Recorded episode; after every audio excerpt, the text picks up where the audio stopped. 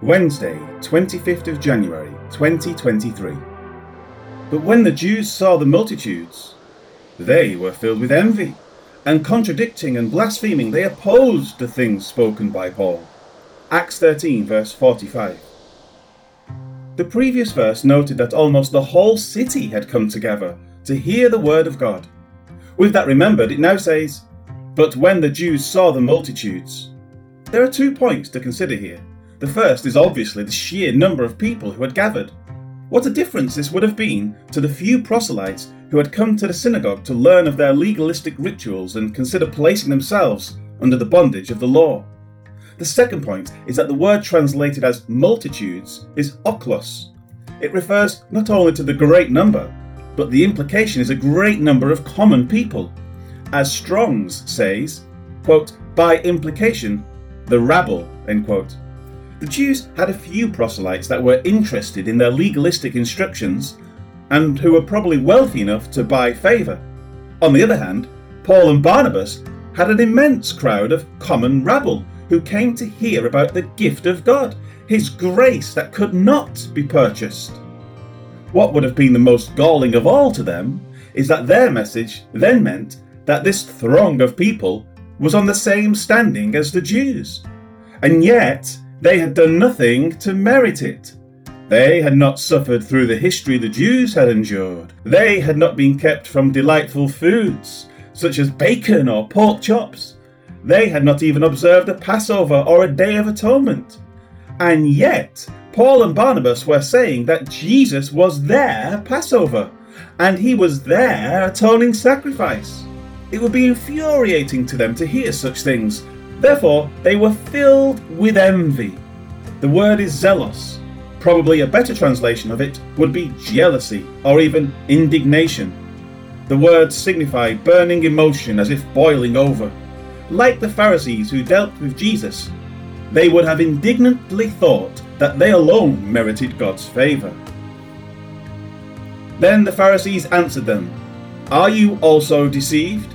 Have any of the rulers or the Pharisees believed in him? But this crowd that does not know the law is accursed. Luke 7 47 to 49. Those in the synagogue looked at the law as a means to an end. They were the stewards of that law, and they were also its teachers. And more, they were Jews by nature. God's chosen and set apart people. They were not sinners of the Gentiles, Galatians 2:15, as such, they were surely filled with their own prideful and selfish indignation. Because of this, Luke continues to refer to them saying, and contradicting. The word is anti-lego. It is formed from anti, against, and lego, to say. Thus, this means that they were actively speaking against the words of Paul and Barnabas in a contradictory manner. When Paul spoke of grace, they would have spoken of their works. When Paul spoke of salvation in Jesus, they would say, But the law demands condemnation for those who don't obey. And more, Luke next says, and blaspheming. The words signify to speak lightly or profanely about sacred things. Their words spoke against Jesus, and Luke called this blasphemy. They refused to respect the name of Jesus who was clearly shown by Paul one week earlier to be Israel's Messiah. The scriptures testified to it, and they refused to accept what Paul said concerning Jesus' fulfillment of the scriptures. Thus, their words are to be considered blasphemy. Therefore, they opposed the things spoken by Paul. Not only had Paul provided his evidence on the previous Sabbath within the walls of the synagogue, but he now openly proclaimed them to those outside of it. This was too much for the Jews to bear. If what Paul said was true, it would mean their traditions and religion were no longer acceptable to God. It is reminiscent of the words of the Jews when contemplating how to deal with Jesus. Then the chief priests and the Pharisees gathered a council and said, What shall we do? For this man works many signs. If we let him alone like this, everyone will believe in him, and the Romans will come and take away both our place and nation. John 11 47 to 48. And like those Jews at Jesus' time who then said that it was expedient for one man to die, these Jews wanted to again crucify the name of Jesus before these Gentiles. Life application. To this day, the majority of the Jews in the world have rejected Jesus. Many of them don't care about religious matters at all.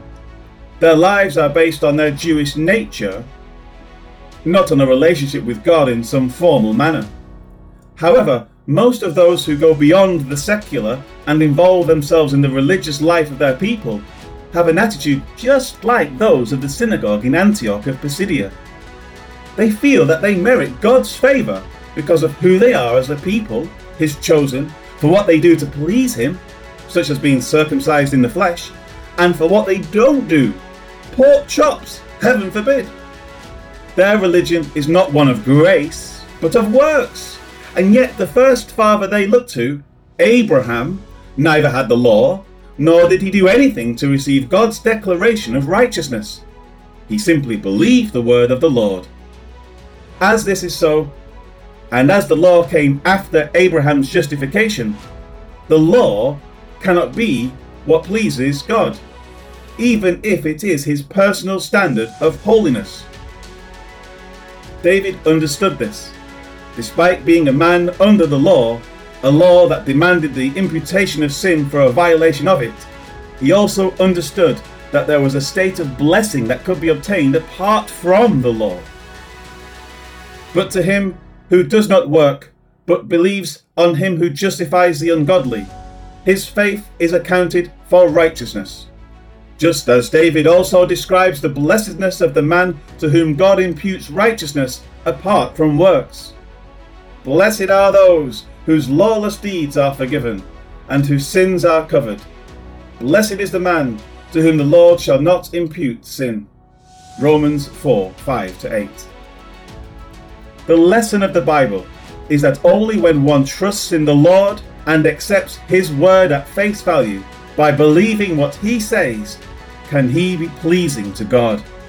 And the Lord has shown that Christ is the end of the law for righteousness to everyone who believes. Romans 10:4. If one cannot accept that, then he cannot be pleasing to God. The gospel is so simple. Let us not add to it. Jesus has pleased God on our behalf. By faith in his work, we are reconciled to God. What can we add to that? Nothing. Only after that are our deeds considered acceptable to him.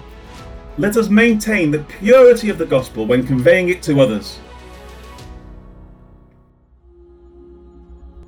O God, thank you for Jesus our Lord. He has done all that is necessary to satisfy you.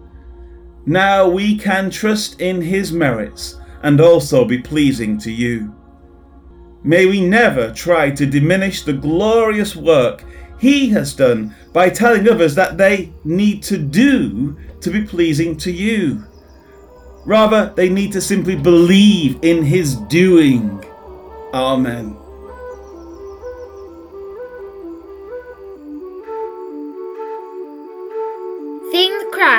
Jews became very jealous. They said insulting things and argued against what Paul said. Acts 13, verse 45.